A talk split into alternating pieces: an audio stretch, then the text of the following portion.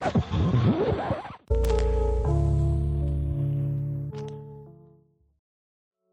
kembali lagi di podcast Dialog Komunikasi dan di episode ketujuh ini kalian Komunite akan ditemenin aku Sastri Kalisa sebagai host kalian dan hari ini aku nggak sendirian, aku bersama narasumber yang udah pasti kece banget.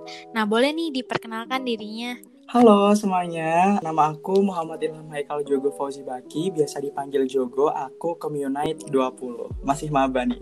Oke. Halo Kak, selamat pagi. Pagi Jogo. Oh ya Jogo, gimana nih kabarnya akhir-akhir ini? Apakah lagi happy, bahagia, sedih, atau gimana? Cerita dong. I'm feeling tapi mungkin akhir-akhir ini lagi drop ya Kak, soalnya uh, mungkin karena kecapean juga, Mm-mm. but it's still okay sih. Kalau Kak Sastri gimana nih kabarnya?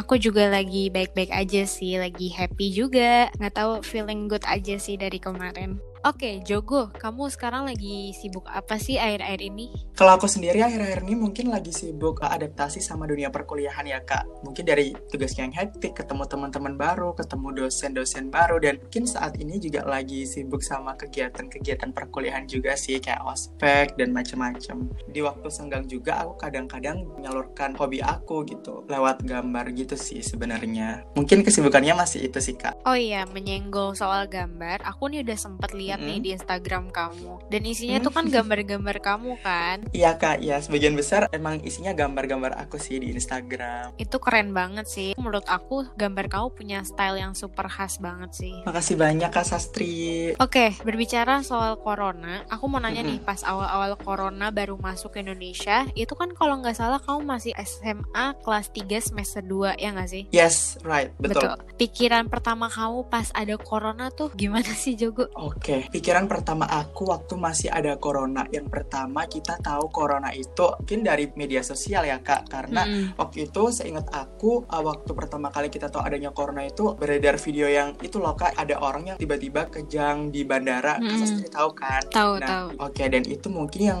pertama kali itu ngebuat panik. Nah, di sisi lain aku juga takut dong karena lama-kelamaan corona ini semakin menyebar luas gitu kan. Nah, pertama kali aku tahu corona nyebar di Malang itu sebenarnya waktu ada yang keinfeksi gitu loh awalnya. Nah, terus sekolah karena sekolah aku dulu berbasis asrama dan sebagian besar kita tuh berasal dari luar kota, itu pada dipulangin semua tuh, Kak. Nah, awalnya kita itu dipulangkan dengan jangka waktu hanya sekitar dua minggu. Betul. Tapi ternyata sampai sekarang kita belum bisa ketemu lagi. Itu Hmm. sih yang bikin sedih, Kak, sebenarnya. Sedih banget. Jadi menurut Mm-mm. kamu durasinya itu dulu cuma dua minggu. Iya, bener banget. Itu kalau nggak salah kan 16 Maret apa 14 Maret gitu ya diliburin. Iya, mm-mm. Aku pengen sih waktu itu cerita tentang ulang tahun aku yang Mm-mm. kebetulan sebelum bang pas banget sebelum semuanya itu berubah. Jadi aku masih termasuk kategori beruntung sih karena aku masih bisa merayakan ulang tahun aku sama temen-temen sebelum semuanya itu berubah.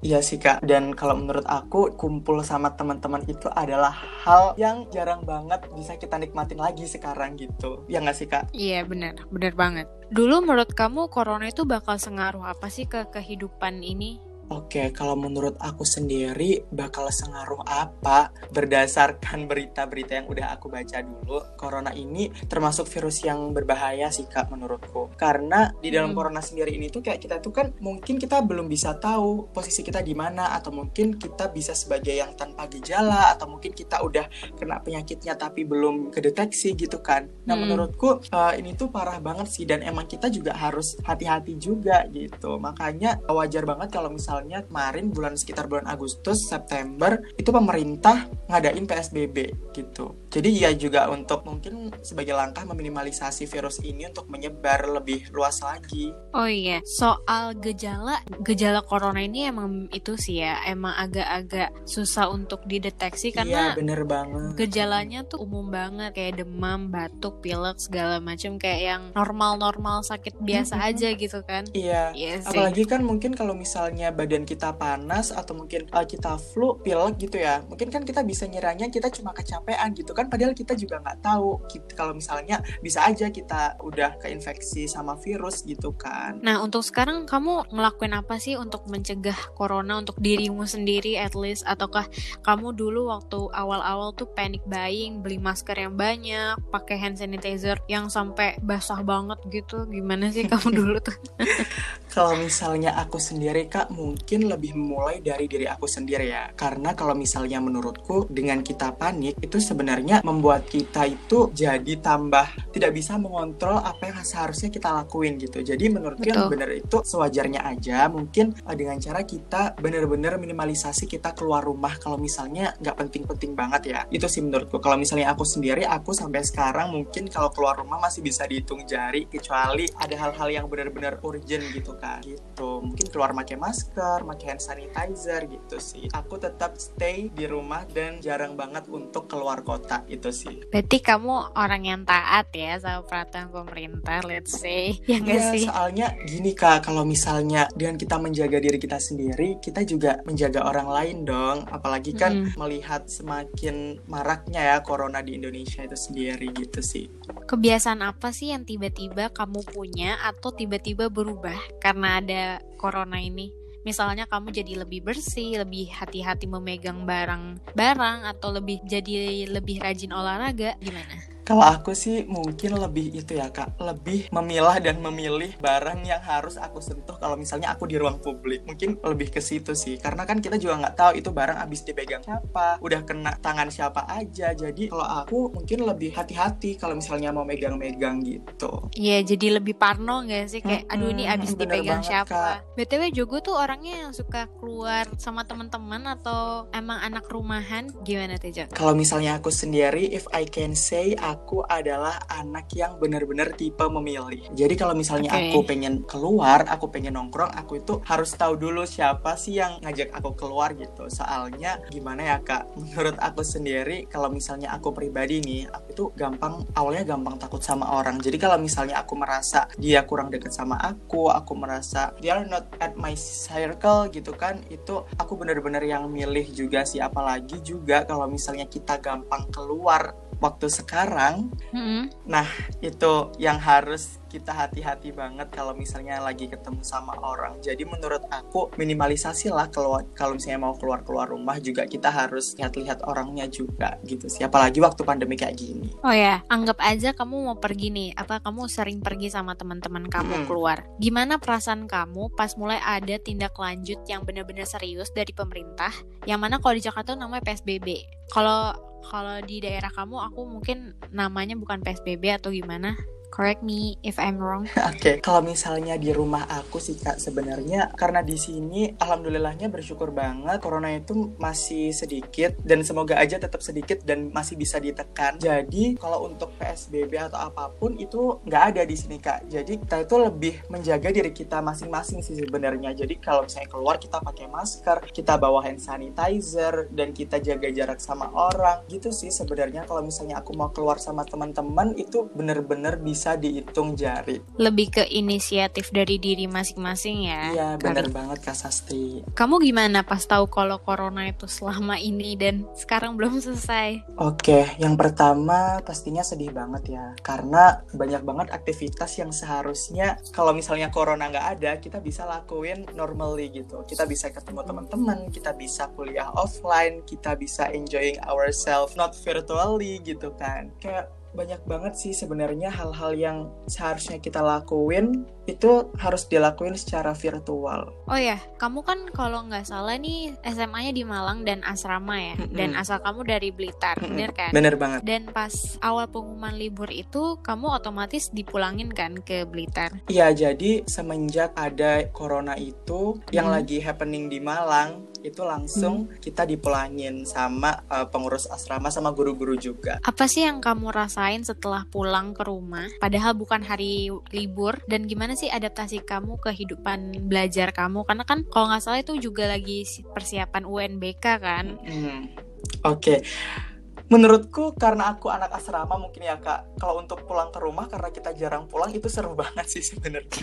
Jujur banget seru banget karena bisa kumpul lagi sama keluarga kita bisa pulang ke rumah menikmati suasana rumah. Tapi ternyata itu cuma sementara aja karena lama-lama kita harus mengadaptasi diri kita sendiri sama lingkungan yang ada sama kondisi yang sedang terjadi saat ini seperti itu. Apalagi kalau misalnya itu kak waktu pandemi kan kita jadi jarang ketemu teman kan bener gak sih kak? Bener. Nah itu bener. menurut aku gimana pinter-pinternya cara kita untuk mengkontrol diri kita sendiri sih sebenarnya seperti itu. Kalau kehidupan belajar kamu gimana? Karena kan hmm. balik lagi karena itu pasti lagi hektiknya UNBK, SBMPTN dan segala hmm, macam. Bener banget kak. Kalau misalnya kehidupan belajar, untungnya bimbel aku hmm. itu gercep. Jadi waktu abis diumumin ada corona, mungkin kita ke pending satu mingguan aja untuk beradaptasi dulu ya baru setelah itu aku ingat banget bimbel aku waktu itu benar-benar kita udah zoom virtual kita udah meeting virtually seperti okay. itu jadi hmm. uh, sebenarnya aku bersyukur sih waktu kuliah online kayak gini aku cukup nggak kaget karena emang waktu kemarin uh, disibukkan sama persiapan UTBK sama proses belajar menuju UTBK itu udah dibiasain sebenarnya jadi bermanfaat juga sih menurut aku untuk kondisi perkuliahan yang daring kayak gini pokoknya soal pembelajaran itu emang penyesuaiannya lumayan cepet lah ya alhamdulillahnya. Ya, alhamdulillah banget. Kalau keluarga gimana? Adaptasi sama keluarganya? Apa keluarga kamu yang suportif atau mungkin gimana? Kalau misalnya adaptasi sama keluarga mungkin nggak terlalu banyak ya kak soalnya hmm. di luar pandemi kayak gini kita juga interaksinya oke okay, gitu. Jadi ya kalau misalnya adaptasi kita nggak susah-susah amat sih. Kita lebih bersyukur sebenarnya karena uh, kita punya lebih banyak waktu untuk bisa stay at home. Kita punya waktu untuk bisa communicate sama keluarga juga. Jadi jadi sebenarnya lebih banyak bersyukur sih kalau misalnya dikaitin sama hal keluarga ya karena aku juga jarang pulang aku anak rantau anak asrama jadi bersyukur banget bisa kumpul sama keluarga sampai sekarang. Setelah kamu tahu realita ya kan covid itu terus bertambah banyak korban meninggal soal adaptasi gimana sih cara kamu untuk bisa beradaptasi secara mental dan emosional kamu. Karena aku sekarang nih ngerasa mental health aku naik turun gitu loh. Mm -hmm. kadang aku merasa sedih stres pusing gitu. Tapi kadang aku happy. Nah kalau kamu gimana sih cara beradaptasinya Jogo? Kalau aku kak dengar cerita kasus yang feeling stress feeling sad gitu. Mm. itu menurutku it's natural. Itu benar-benar manusiawi banget karena kita sedang dihadapkan sama kondisi di mana kita jarang banget untuk bisa ketemu sama teman-teman. Jarang banget kita bisa bertemu sama orang gitu kan. Jadi menurut mm. aku itu wajar banget sih kalau misalnya kita ngerasa sedih kayak gitu. Tapi nih kak aku mau cerita nih. Aku mau cerita cerita mm. aja ya. Boleh boleh banget. Sebenarnya waktu kuliah online kemarin mungkin mm. banyak teman-teman yang cerita ke aku. Kayak kapan ya kuliah online ini tuh selesai. Kapan sih tugas-tugasnya itu bisa aku kerjain sama teman-teman? Kapan sih kehidupanku bisa lebih tenang gitu kan? Nah menurut aku kita nggak bisa menemukan ketenangan itu kalau misalnya bukan kita yang mengkontrol diri kita untuk bisa tenang. Kayak gitu kak. Betul. Jadi sebenarnya kalau misalnya dirasain itu tergantung orangnya juga ya. Mungkin aku bisa ngomong kayak gini karena di rumah aku punya kegiatan lain. Aku punya hal yang mungkin bisa aku lakuin untuk sebagai sarana refreshing gitu. Mm-hmm. Tapi sebenarnya kalau misalnya kita lihat tenang atau nggak tenang, sebenarnya itu lebih ke bagaimana cara kita untuk mengkontrol diri kita sendiri, bagaimana cara kita untuk enjoy sama apa yang kita lakuin. Itu sih sebenarnya kak. Nah kalau misalnya cara aku adaptasi mentally and emotionally itu jujur banget aku banyak belajar dari pandemi ini sebenarnya. Jadi kemarin waktu libur aku baca buku nih, baca buku tentang mindfulness. Jadi sebagaimana yang aku dapat, mindfulness ini adalah a state of mindset of how we portray the world. Gimana cara kita okay. untuk belajar lebih terbuka dengan hal-hal yang tidak sesuai dengan harapan kita. Contohnya adalah pandemi saat ini gitu kan. Siapa sih yang pengen ada pandemi gitu kan? Kita kan juga nggak tahu kalau misalnya ternyata pandemi itu berlangsung sampai bulan Oktober sekarang gitu. Nah, mindfulness ini menurutku itu adalah kunci dari setiap aktivitas, kunci bagi kita untuk berkegiatan gitu. Tapi kunci yang sesungguhnya dari mindfulness ini adalah gimana cara kita, bagaimana mindset kita untuk melihat secara lebih terbuka kepada dunia. Gimana cara kita untuk berpikir lebih melihat dari dua sisi seperti itu. Jadi nggak melulu kita uh, dari sisi negatifnya, tapi bagaimana cara kita untuk lihat dari sisi positifnya kayak. Jadi dengan kita mampu melihat dari dua sisi, sisi positif dan negatif itu bisa menjadikan kita untuk berpikir lebih terbuka seperti itu. Jadi berdasarkan buku yang aku baca mm -hmm. itu kak, kunci dari mindfulness itu ada empat. Yang pertama forgiveness, rationality, acceptance, sama grace. Nah dengan mindfulness ini kita bisa sebenarnya itu bisa diterapin bagaimana cara kita untuk menjalani hidup. Apalagi ini tuh penting banget sih menurutku kalau misalnya kita sedang dihadapkan sama pandemi COVID saat ini gitu. Karena mindfulness ini tuh bisa sebagai sarana kita untuk berpikir in this present life. Bagaimana cara kita untuk melihat apa yang sedang terjadi sekarang. Hmm. Yang kedua, dengan cara kita untuk melihat apa yang terjadi sekarang itu kita bisa lebih thinking twice sebelum kita melakukan sesuatu gitu. Nah, dengan kita thinking twice itu kita bi lebih bisa memin meminimalisasi diri kita untuk menghakimi orang lain seperti itu. Jadi dengan mindfulness ini sebenarnya menurut aku berguna banget sih kak untuk diterapin ke kehidupan apalagi waktu pandemi covid saat ini kayak gitu. Karena if we can survive yesterday, we can also survive today because life is journey not a destination. Oke, okay. waduh aku udah jadi dapat ilmu nih dari Jogo. Makasih banget loh Jogo, karena aku tipe ya, orang yang tidak, juga, ya karena aku tipe orang yang tidak baca buku jadi kayak aku lumayan dapat ilmu baru nih dari Jogo. Oke. Okay. Amin, semoga bisa bermanfaat juga. Menurut Jogo apa sih struggle terbesar buat Jogo dalam beradaptasi? Oke, okay.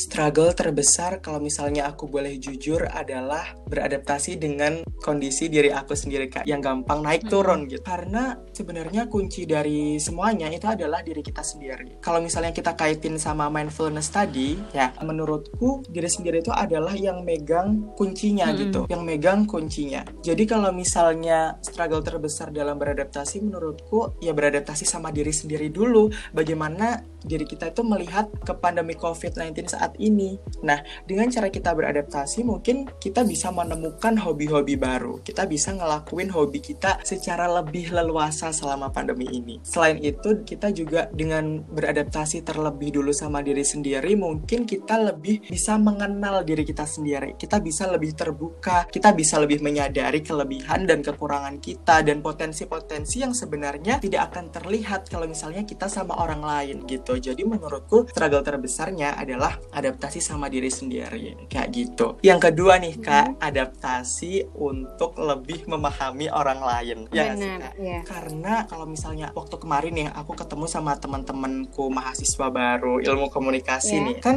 kita nggak bisa ketemu secara langsung kita ketemunya via online, via chat, via grup gitu kan. Jadi sebenarnya bagaimana cara kita untuk memahami mereka walaupun itu susah kan kak sebenarnya. Itu susah banget menurutku hmm. karena kita juga tahu mereka cuma sekedar via chat doang gitu sih sebenarnya. Iya sih, apalagi buat kamu yang mungkin belum ketemu secara langsung sama teman-teman yang lain. Iya bener banget itu sih kak yang bikin sedih sebenarnya karena justru waktu-waktu kita bisa ketemu teman-teman baru malah harus ke ending sama pandemi ini. Apa sih hal-hal yang bikin kamu sedih Jogo pas semenjak corona misalnya yang kamu dulu sering lakuin tapi sekarang kayak susah untuk dilakuin? Hal yang bikin aku sedih banget adalah yang pertama ketika aku nggak bisa ketemu teman-temanku, ketika aku nggak bisa melakukan hal-hal yang biasa kita lakuin bareng-bareng itu harus aku sendiri kak yang ngelakuin kayak gitu. Jadi mungkin kalau misalnya aku sedih kan kalau misalnya secara online kita nggak tahu kan ya mereka teman-teman kita tuh lagi ngapain, kondisinya kayak gimana, kayak gitu kan. Jadi sebenarnya kalau misalnya waktu COVID ini itu yang bikin sedih karena kalau misalnya kita mau catch up ke teman-teman, mau ngehubungin, kita juga nggak tahu kondisi mereka itu sebenarnya sedang apa, sedang sibuk apa, kayak gitu sebenarnya. Jadi mungkin istilah kasarnya kita lebih menaruh di pundak kita sendiri. Sama sih, aku nih orang yang kalau sehari nggak keluar tuh bisa meriang. Jadi aku relate banget yeah. sih sama Jogo. Sedih banget karena tiba-tiba kita dibatasi untuk bertemu sama teman-teman kita. Oh ya Kak Sastri, hmm. aku mau nanya balik ke Kak Sastri. Boleh banget. Kalau misalnya uh, Kak Sastri kan udah pernah nih ngerasain kuliah online. Iya. Terus udah pernah juga ketemu sama teman-teman Mm-mm. gitu. Gimana sih caranya Kak Sasti itu untuk menjaga komunikasi yang baik gitu sama teman-teman walaupun itu via online gitu sih. Gimana tuh Kak caranya? Kalau aku dari awal kuliah memang udah punya circle dan Mm-mm. aku kebetulan juga join organisasi kan. Jadi Mm-mm. tupoksi dan pekerjaan dari organisasi itulah yang membuat aku tetap berkomunikasi sama mereka. Karena kita diharuskan untuk rapat setiap minggu. Kita ada bonding juga sama teman-teman yang mungkin baru masuk organisasi. Pekerjaan yang harus dikerjakan itu kan ada terus ya. Jadi otomatis kita harus melakukan perundingan setiap hari juga. Itu sih yang membuat aku sampai sekarang bisa menjaga komunikasi aku sama teman-teman aku. Yang kebetulan teman-teman aku di organisasi juga teman-teman di circle aku. Itu sih Jogo kalau aku ya. Mm-mm. Aduh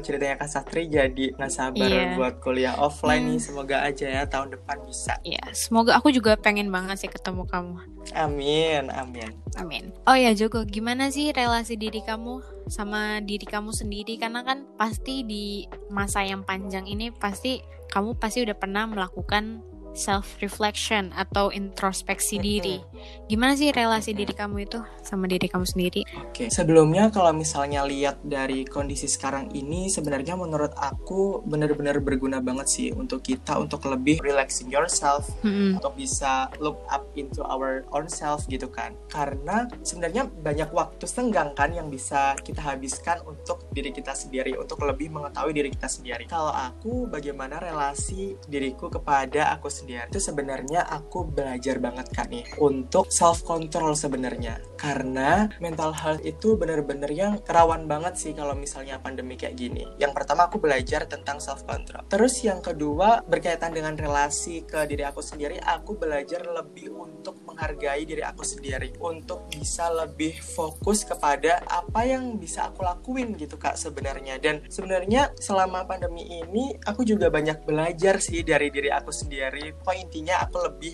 belajar untuk menghargai apa yang udah terjadi sama diriku sendiri. Oke. Menurut Jogo ada nggak sih benefit dari corona ini? Karena kan kita pasti mengenal blessing in disguise. Kayak berkat terselubung apa sih yang Jogo rasain selama pandemi ini? Kalau aku boleh cerita nih kak, banyak banget benefit selama corona ini. Hmm, Yang pertama, aku bisa lebih fokus ke tujuan hidupku. Oke. Gitu kak, karena I always inspired and I always believe with my own self motto, which is be the voice for the voiceless. Oke. As it means having a good heart to share and help people who in it. Jadi sebenarnya kalau Hmm. misalnya aku berkaca ke moto aku sendiri, itu bagaimana caraku untuk benar-benar bisa membantu orang lain dengan caraku sendiri, dengan kondisi yang terbatas kayak gini, dan dengan media yang aku punya saat ini. Which is yang paling bermanfaat banget itu kan adalah media sosial, ya kan kak? Baik, kita dapat info dari media sosial, kita menyebarkan informasi dari media sosial. Jadi sebenarnya dengan aku melihat kembali ke moto aku, aku bisa melakukan hal-hal yang bisa aku lakukan untuk membantu orang lain itu. Istilahnya membuat diriku sendiri lebih kreatif. Nah, ngomong-ngomong tentang membantu orang dan sosial media, dan Kak Sastri tadi di awal udah nyebutin tentang Instagram aku nih. Kak. Mm-mm, betul. Sebenarnya sebelum pandemi, aku suka banget gambar dari kecil. Ya. Nah, sebelum pandemi ini juga, aku juga I spend my time 24 per 7 itu juga untuk gambar, untuk aktivitas seni yang aku lakuin gitu. Hmm. Tapi semenjak ada pandemi ini, aku belajar banyak bahwasannya banyak orang-orang di luar sana yang mungkin sangat terbatas gitu loh kak dalam menyuarakan apa yang sedang mereka alami seperti itu. Contohnya kemarin kan banyak banget nih kasus sexual harassment yang terjadi gitu kan. Terus kemarin juga sempat ricuh banget sama yang namanya omnibus law gitu. Dan sebenarnya kalau misalnya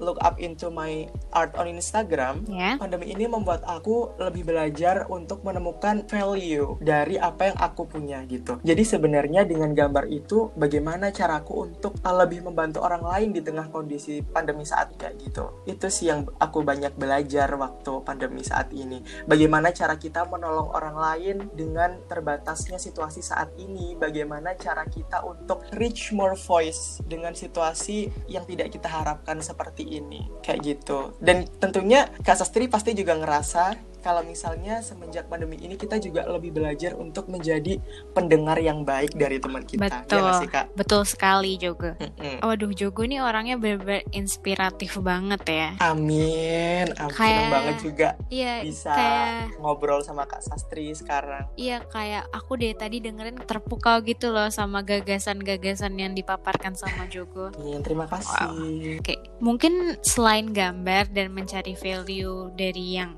udah kamu punya, ada nggak sih hobi-hobi lain yang kamu coba pas corona? Misalnya kan kayak teman-teman aku tuh ada tuh yang mulai berkebun, ada yang memulai bisnis kue. Kamu ada nggak sih hobi-hobi lain? Hobi-hobi lain yang aku lakuin lagi waktu corona di rumah ini adalah membaca buku, Kak. Aku s- aku jujur banget aku dulu itu suka banget baca buku. Tapi karena kehektikan masa-masa SMA aku tuh jadi jarang banget ada waktu untuk baca buku. Jarang banget untuk mungkin sekedar cari-cari buku terbaru. Dan saat pandemi ini aku bersyukur banget karena aku bisa ngebaca lebih banyak buku. Aku bisa cari informasi gitu dari buku-buku lewat buku-buku yang aku baca.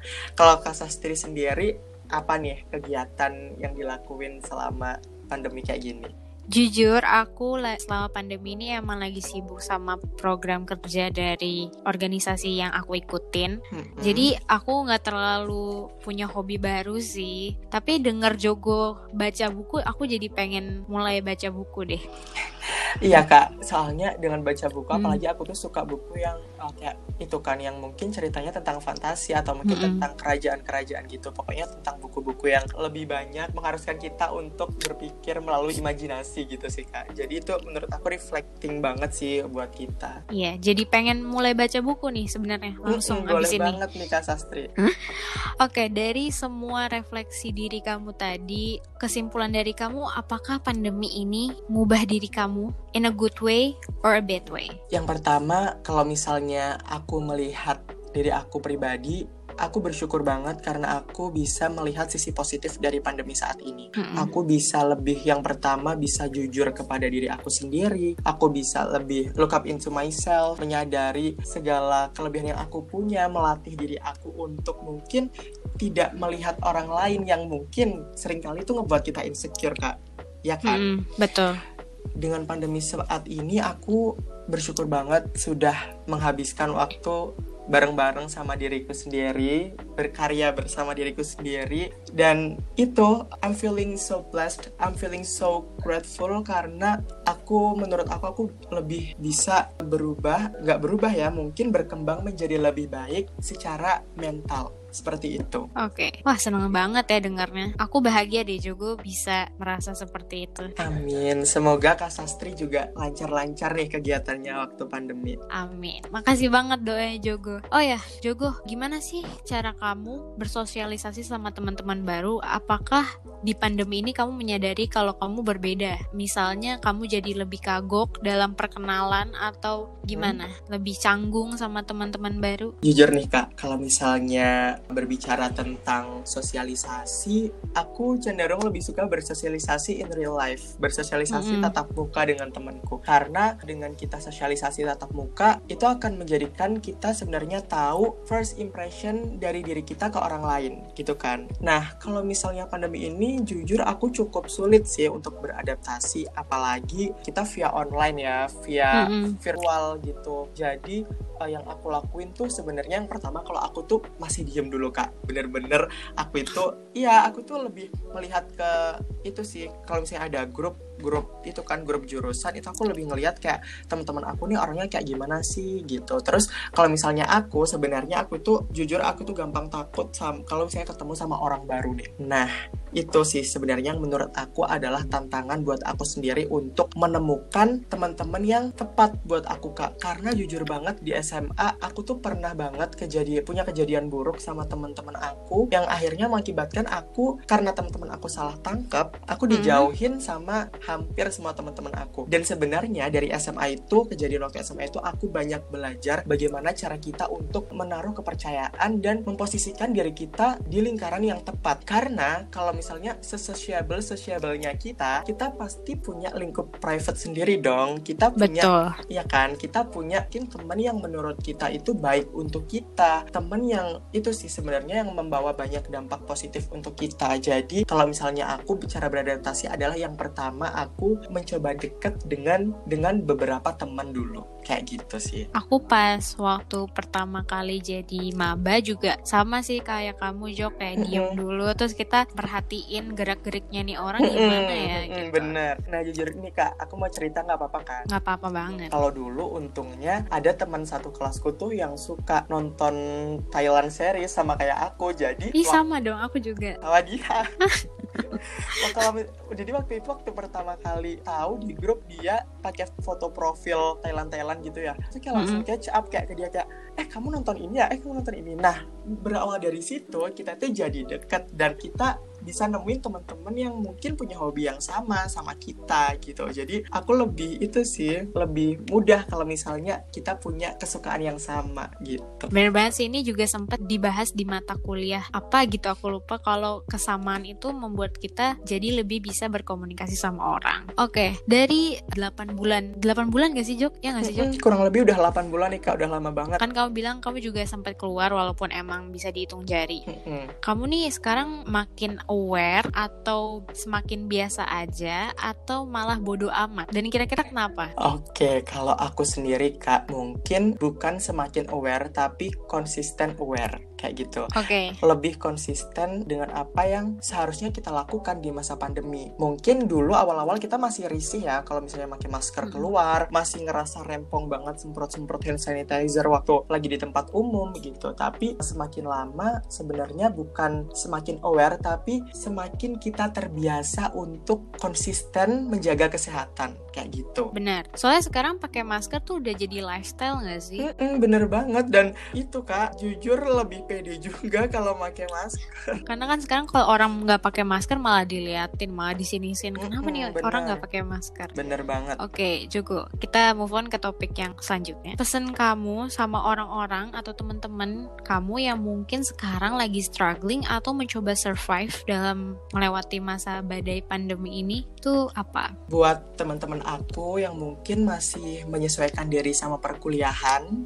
yang mungkin Hmm. masih belum menemukan teman-teman dekat gitu ya mungkin juga masih beradaptasi juga pesan aku adalah mungkin sebenarnya kita sudah menemukan teman-teman yang tepat tapi mungkin saja kita juga belum membuka diri kita ke teman-teman kita. Jadi sebisa mungkin menurutku be open ke teman-teman kita gitu. Jadi mungkin dengan lebih open kayak gitu, teman-teman juga bisa nge-reach kita duluan gitu. Nah, terus yang kedua adalah maksimalkan waktu pandemi ini, maksimalkan waktu luang selama pandemi ini untuk lebih melihat ke diri sendiri. Karena kan kita menghabiskan waktu sama diri sendiri kan, Kak. Diri sendiri dan keluarga kan. Nah, menurut aku itu positif banget karena dengan kita menjalani hari-hari dengan diri sendiri membuat kita untuk tidak melihat orang lain. Jadi kita lebih fokus ke improving ourselves kayak gitu. Dan kalau menurut aku jangan hanya melihat dari sudut pandang negatif aja kayak gitu. Sebenarnya Hmm. itu wajar banget kalau mungkin awal-awal kita melihat dari sudut pandang negatif ya. Tapi sebenarnya banyak banget kok manfaat dari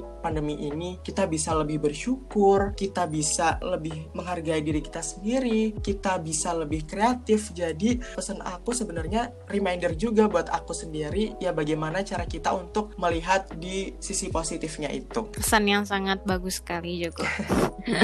Buat Jogo, harapan Jogo setelah corona kelar, mau ngapain nih sesaat pengumuman kalau pandemi udah selesai? Langsung gitu, aku pengen begini, pengen gitu. Tentunya banyak banget ya kak hal-hal yang pengen aku lakuin, hal-hal yang pengen kita lakuin setelah corona kelar dan pastinya kita juga nggak sabar buat ngelakuin itu. Yang pertama adalah aku pengen banget catch up sama teman-teman aku. Itu yang pertama. Aku pengen banget tak ngobrol bareng, kita jalan-jalan bareng lagi, kita melakukan aktivitas bareng-bareng. Aku juga pengen ketemu sama teman-teman baruku yang sampai saat ini kita masih ketemunya via chat, via online, via meeting, virtual meeting gitu kan. Aku pengen banget ketemu kalian semua. Semoga pandemi ini cepat kelar kita bisa ketemu in real life. Terus uh, aku pengen banget mewujudkan make my own self motto happen in real life yaitu be the voice for the voiceless tadi bagaimana aku bisa uh, benar-benar membantu orang dengan tanganku sendiri. Kayak gitu kak. Bagaimana aku juga bisa membantu orang lain nanti setelah pandemi kayak gitu. Nggak setelah pandemi tapi sampai seterusnya. Seperti itu. Semoga corona ini cepat kelar lah. Semoga kita bisa ketemu juga kak Sastri di iya, sama. kampus tercinta Universitas Brawijaya harapan aku juga sama kayak kamu juga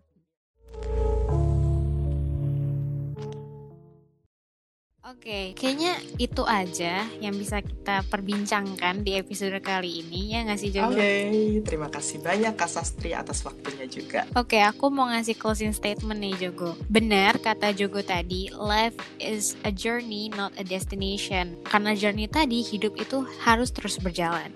Maka jangan terlarut dalam kesedihan, bangkit, hadapi segala yang ada di depan nanti refleksikan dan introspeksi diri kamu, explore bakat-bakat terpendam dalam dirimu dan jangan lupa bersyukur. Jangan lupa juga untuk terbuka sama orang lain karena kamu gak pernah sendiri. Mungkin sekian dari episode kali ini. Terima kasih Jogo udah jadi narasumber yang super kece. Thank you juga. Kak Sastri atas waktunya. Senang banget bisa ngobrol sama Kak Sastri di episode kali ini. Aku pengen banget segera ketemu orang yang inspiratif di dunia nyata, Aka Kampus. Semoga dari sharing-sharing yang aku sama Jogo paparkan tadi bisa menghibur, menginspirasi, dan nambah semangat pendengar yang mungkin lagi bosan-bosannya di rumah ya kan. Amin. Dan semoga Corona bisa cepat selesai. Sebisa mungkin kita di rumah aja guys. Perhatikan protokol kesehatan kalau di luar. Stay safe and stay healthy. Terima kasih udah mendengar hingga akhir dan buat teman-teman yang mungkin mau kasih kritik atau saran bisa langsung ke DM atau official line channel 11.com atau juga bisa langsung chat personal ke teman-teman Madcraft. Sampai jumpa di episode selanjutnya. Bye bye.